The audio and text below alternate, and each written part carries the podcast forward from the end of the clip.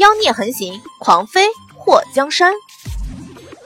作者：夜舞倾城，演播：醉黄林。龙琛一袭纯白色的云锦长袍，洁白的鞋面上一丝灰尘都没有。那衣服的暗纹在阳光的照射下，纹路浮现出淡雅的光泽。他一出现，就成为了众人眼中的焦点。这谪仙一般的男子，似乎不应该被凡尘所束缚，给人的感觉好像他随时随地都能羽化成仙。龙琛身边的人在四周围起了人墙，把龙琛所到地方的老百姓都阻隔在了外面。龙琛早已习惯这样的保护，虽然觉得赏花的兴致减退，不过也没想回客栈待着。公子，木华回来了。穆觉走在龙琛的左侧，微微上前一点。龙琛的眼睛一亮，让他过来。看到穆华走了过来，还没等他说话，龙琛就一抬手，不让他失礼。他昨天宿在哪里？龙琛虽然没点名，不过穆华也听出来，他问的是祸水那个臭丫头。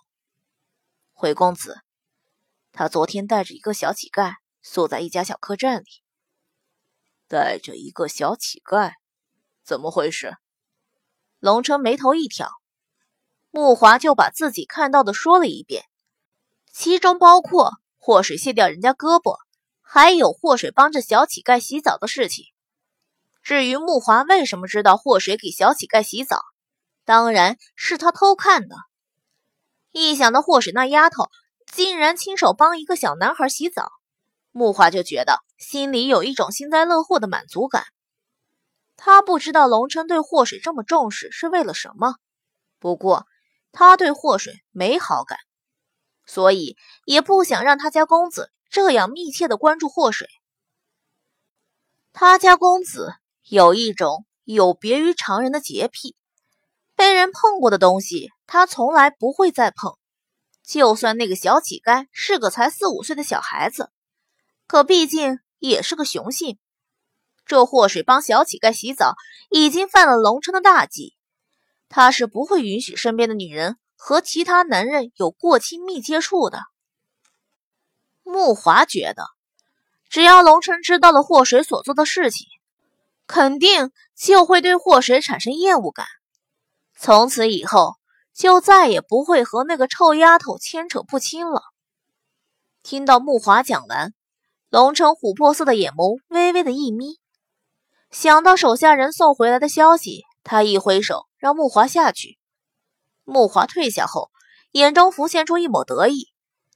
公子此时不说话，就代表他的心情不怎么好。原因不用说，肯定和祸水有关。木觉，等下把人都引走。龙城的声音极低，公子。这，穆觉犹豫，龙城眉头一动，怎么要违令？穆觉垂下头，属下遵命，公子多加小心。龙城的下巴微微的点了一下，客栈等我就好。是。祸水跟着霍东风去了羚阳北城，整个羚阳城分东南西北四个城区。其中东城是羚阳最繁华的地方，各种商铺林立，更是方圆两千里最大的集市所在。南城住着羚阳城的权贵，西城住着的是羚阳城的富商。至于这羚阳北城，则是普通老百姓居住的地方。北城很大，也分几个区域，家境小康、有些小买卖的人。